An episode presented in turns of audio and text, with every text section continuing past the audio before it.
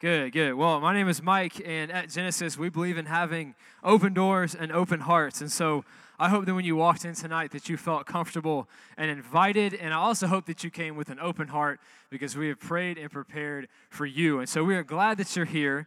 Tonight, before, before we get started, we do have one, um, one kind of surprise for you guys, okay?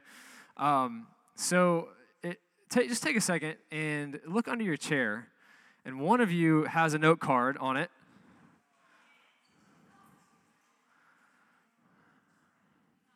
I don't know which seat it's under.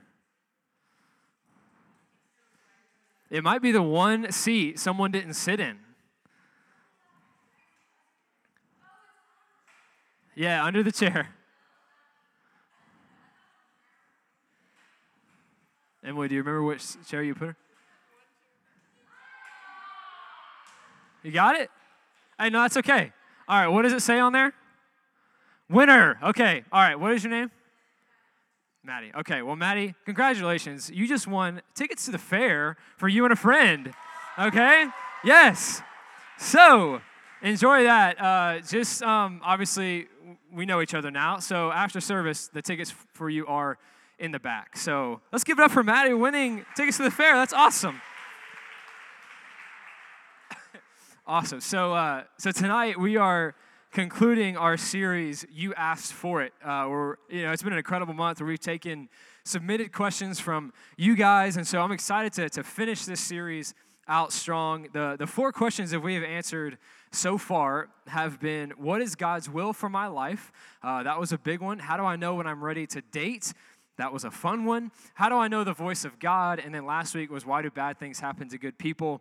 And so tonight's question to finish this series is this How do I know I'm saved? How do I know I'm saved? And that question might be one of the, the biggest, probably the biggest uh, question of the month, um, mainly because it affects not just our life on earth, but also our eternity.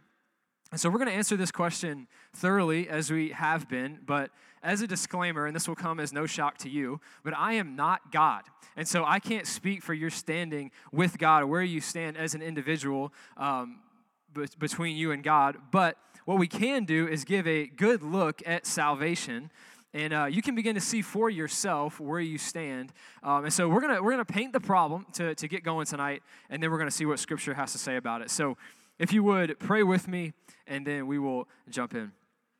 God, I thank you so much uh, for tonight. God, I thank you for every single person here tonight. God, I thank you that, that every single person in a seat is a soul and a story. And uh, God, you have them here tonight for a reason. And so, God, I pray that you speak to us from your word.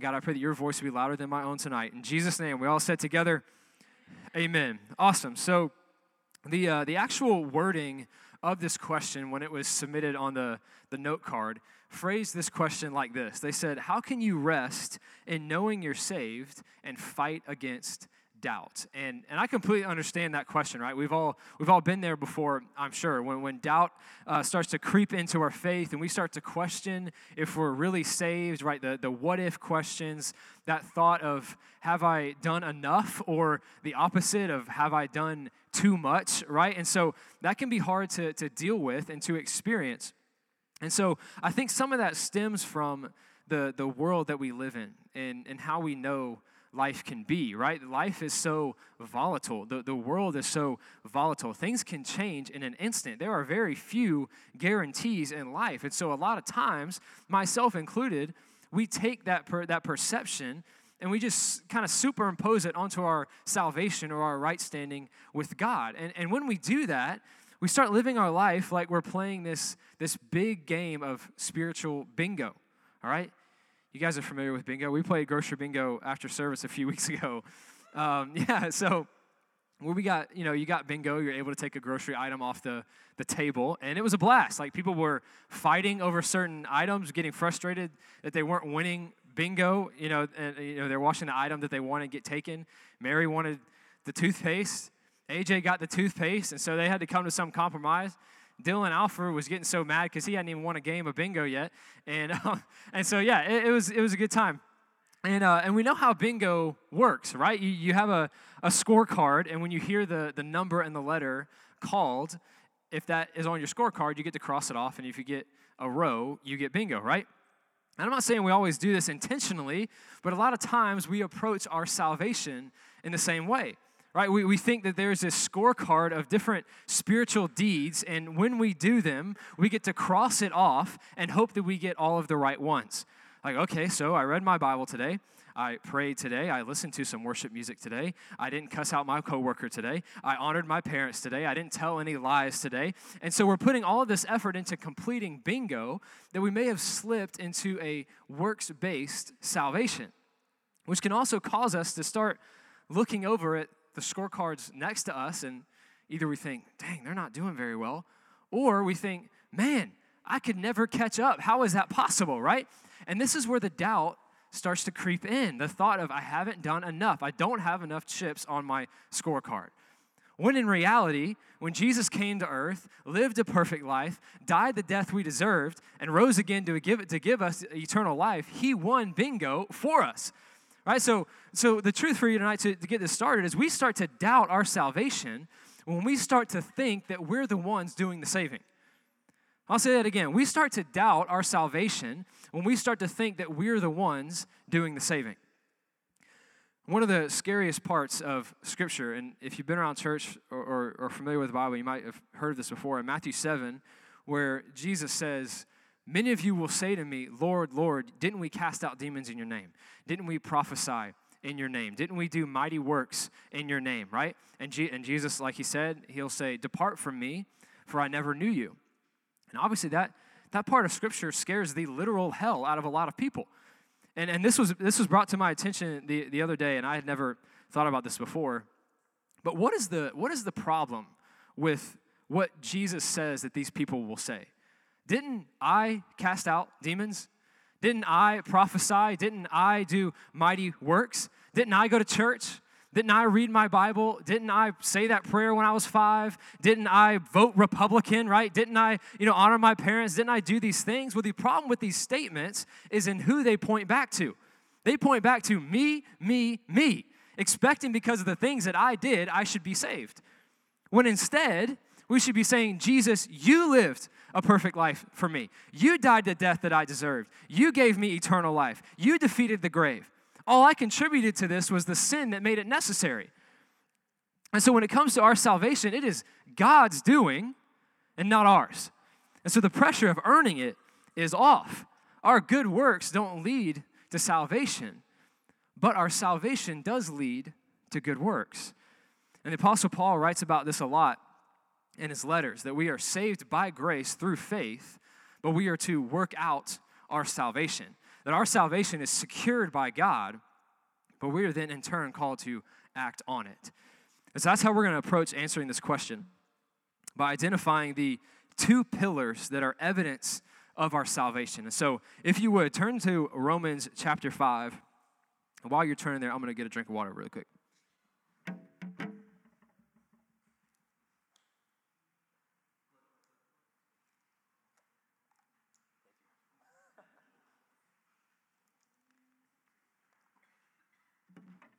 Sorry about that. So, I do want to mention that assurance of salvation is uh, something that's talked about throughout Scripture and in a lot of different places. Uh, but this portion of verses that we're going to talk about tonight helps us the most for tonight's purposes. Um, and also keep in mind, when Scripture was originally written, there were no chapter numbers, no verse numbers. It was all written as one piece. And so when we read tonight, we're actually going to move from Romans 5 into Romans 6 and kind of read it that way. So, in these verses, we're going to see the, the two pillars that are the, that are the evidence of salvation. And those two pillars are faith and fruit. Faith and fruit. Faith is what we believe, fruit, how we live. Okay, so to get this going, we'll talk about faith first. So, this is Romans 5 1 through 11. And it'll be on the screen if you don't have your Bible or your phone. All right, Romans 5. Therefore, since we have been justified by faith, we have peace with God through our Lord Jesus Christ. Through him, we have also obtained access by faith into this grace in which we stand. And we rejoice in the hope of the glory of God. Not only that, but we rejoice in our sufferings, knowing that suffering produces endurance, and endurance produces character, and character produces hope, and hope does not put us to shame because God's love has been poured into our hearts through the Holy Spirit who has been given to us. For while we were still weak, at the right time, Christ died for the ungodly. For one will scarcely die for a righteous person, though perhaps for a good person one would dare even to die. But God shows his love for us, and that while we were still sinners, Christ died for us. Since therefore we have now been justified by his blood, much more shall we be saved by him from the wrath of God. For if while we were enemies we were reconciled to God by the death of his Son, much more now that we are reconciled shall we be saved by his life. More than that, we also rejoice in God through our Lord Jesus Christ. Through him we have now received reconciliation. And so, to summarize this chunk of scripture, right, it's about 12 verses there. Paul says that we have been justified by faith, and that by faith we have been given access to the grace of God. And that's because that while we were still sinners, Christ died for us. And so, if God did that for us while we were still sinners, how much more will He do for us now that we have been reconciled to Him? And that word justified gets thrown around a lot justified by faith, grace through faith. And you might wonder what that means, or you may have an idea of what it means. A good way to think about justification or being justified is this being justified is it's just as if it never happened, or it's just as if I'd always obeyed. And uh, I'll continue to explain that with a, a, story. A few years ago at Genesis, we did a, a fundraiser for College Park Middle, uh, College Park Middle School students. And uh, it started from something that I had read online that said a, a big problem in public schools were overdue lunch balances. And so basically, depending on a student's situation, they could qualify for what's called free and reduced lunch. And so the state pays for their lunch because their parents can't afford it. And so you might be familiar with how this works. Well, the issue is a lot of times, for, for various reasons, the, the parents have difficulty getting the paperwork in, or the approval process takes a while. And so, in the meantime, the kids are going to school and they're getting lunch and they're racking up these charges because they haven't been approved for free and reduced lunch. And so, they rack up these charges. The parents can't afford to pay the balance. And the balance actually stays with them all the way through high school. In worst case scenarios, their diploma is withheld from them. They're not allowed to graduate if the balance isn't paid. And so we had a relationship with College Park Middle already. And so I, I asked someone if they had experienced that problem there. And he said yes.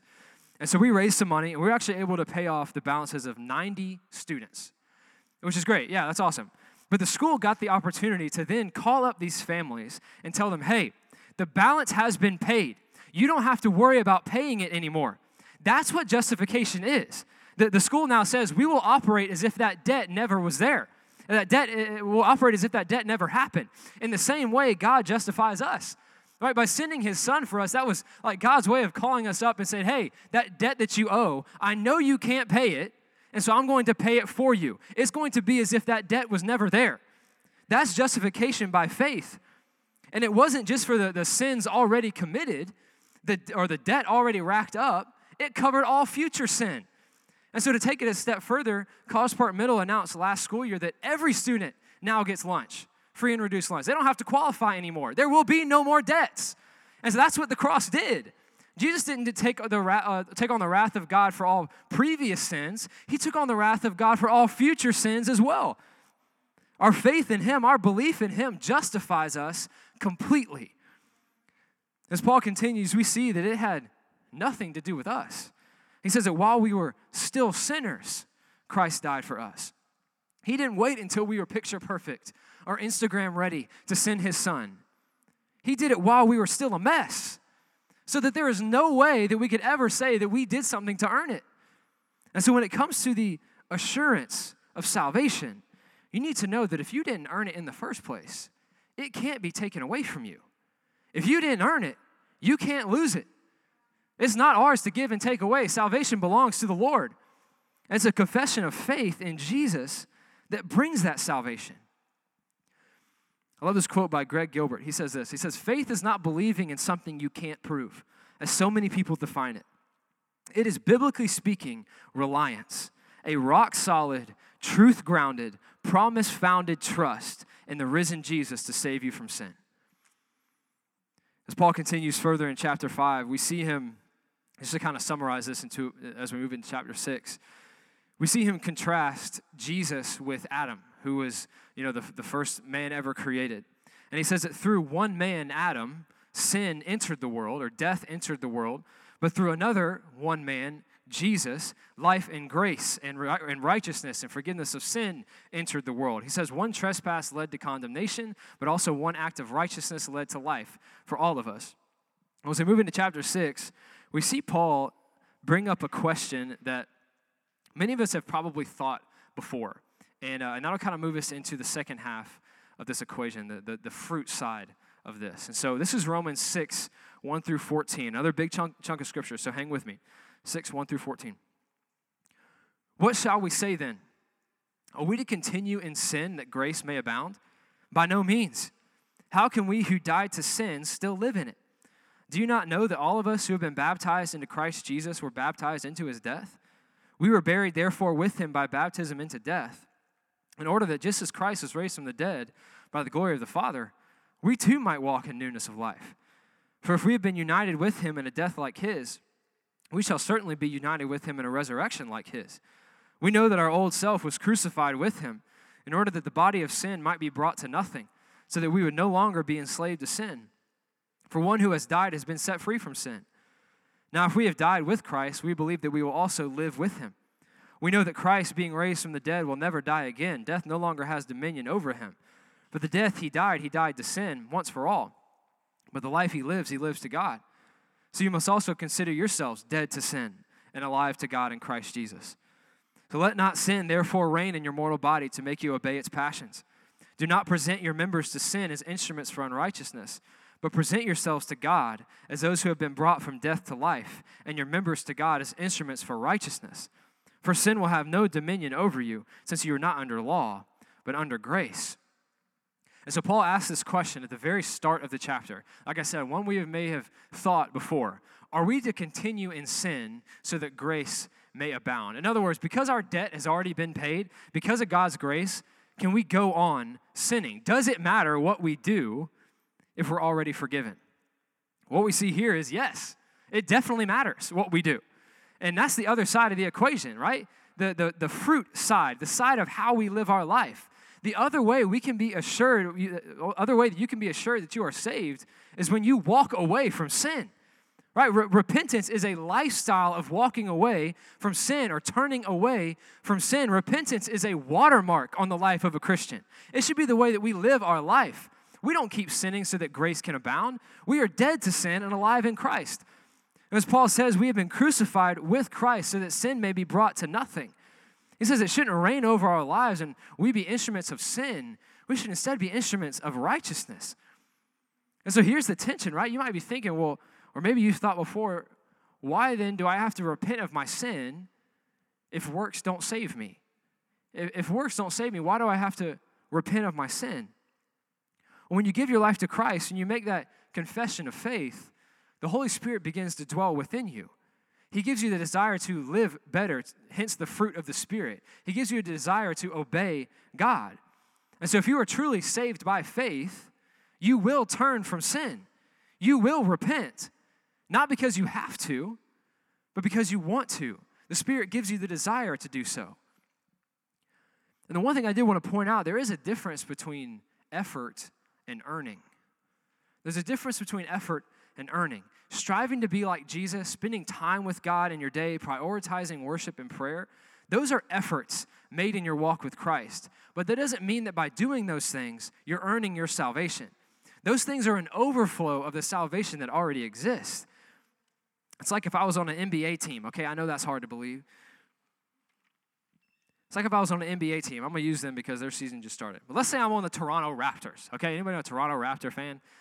Probably not. We're in Charleston, not Canada, right? Let's say I'm on the Toronto Raptors, and it's game time, and I've got my jersey on, and my sweatbands, and my Nikes. Y'all can picture that.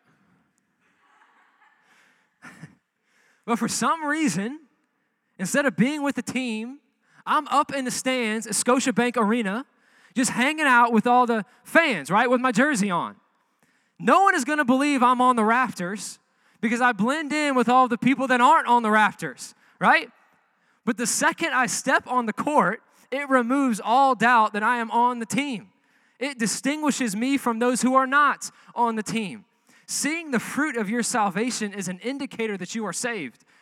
When you begin to act on your salvation, you stop blending in with the world and you start looking like Christ. Your desires begin to be transformed. We begin to hate sin and love righteousness. Not that you don't ever sin, not that you don't ever mess up, but that pattern of habitual sin in your life is altered. C.S. Lewis puts it this way, and I love this.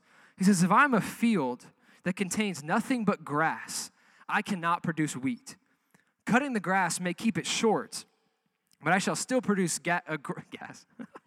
but I still produce grass and not and no wheat. He said, if I want to produce wheat, the change must go deeper than the surface. I must be plowed up and resown. And that's what God does when He saves us. He forgives us of all of our sin and then begins a process of uprooting the sin in our life and replanting His desires, replanting His ways in its place. That's a process called sanctification. We talked about justification. That's a one time deal. You are justified by the blood of Jesus, you are saved by faith. But then comes sanctification, and that is an ongoing process throughout your life of being made more like Christ. It's the fruit of our salvation, it's evidence that we're saved. And so I want to ask you is there any evidence of salvation in your life? If not, it may be time to turn from sin and towards God. And so, if you want to remove the doubt that you feel about your salvation, I can tell you two things tonight. One, trust in the gospel of Jesus Christ. Confess and believe that what he did on the cross was enough to save you from your sin, and that he is the only way to eternal life, that there is no other name by which you can be saved. And two, repent of your sin. Step away from the sin in your life and turn towards God. Draw a line in the sand. Make a decision tonight to turn, to turn from your sin from this day forward and pursue after God with all that you've got. In the book of Romans, uh, Paul would actually go on to say, How can they believe if they've never heard? Now you've heard. You have the opportunity to do so. We're about to move into a, a time of communion as an act of remembrance of this body and blood of Jesus that saved us. And the bread represents the body broken, and the juice represents the blood that was shed for us. By taking communion, we acknowledge that it's only by that body and blood that we've been saved. But before we go into the time of communion, I want to leave you with this thought. My son Sammy just turned a year old on Saturday. Turned a year old, and he has become a lot of fun.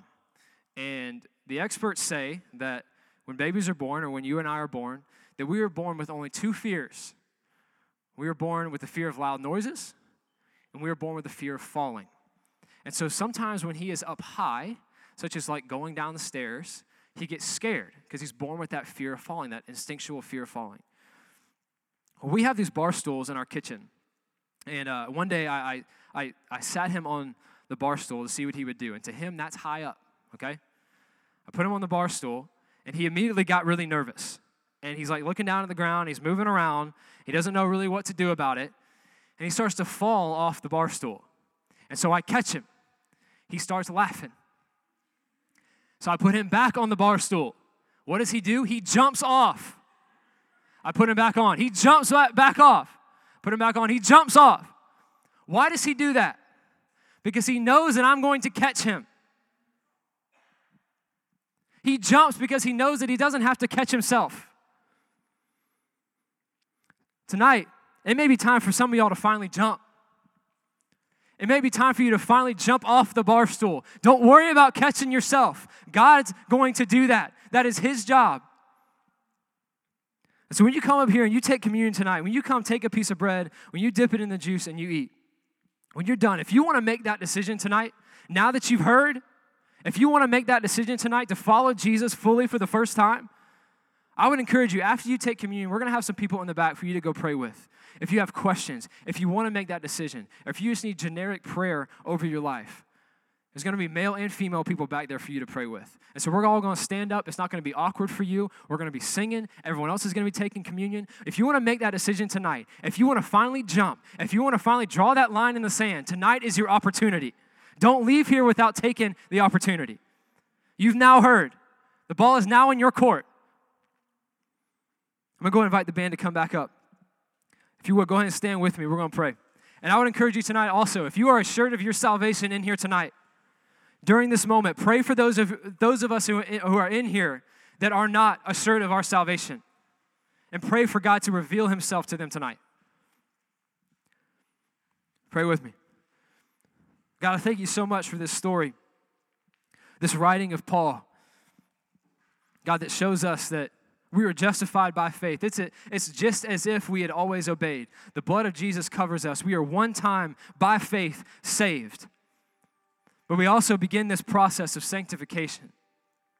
This repentance of sin, where we go from turning one direction to turning around and running another direction, running from our sin towards you, running from death into life. And so, God, I pray for every person in this room tonight that by the time they walk out, that they would be assured of their salvation, they would get tired of sitting on the fence, they would get tired of not having their minds made up, and they would make that decision tonight to jump, knowing that you're going to catch them. They don't have to catch themselves. They don't have to play spiritual bingo anymore. You've done the work.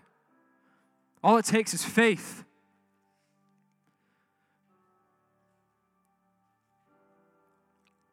God, we love you. We thank you for the sacrifice of your Son that makes all of this possible, that is powerful enough to save every single person in this room, to save every single family member of the people in this room.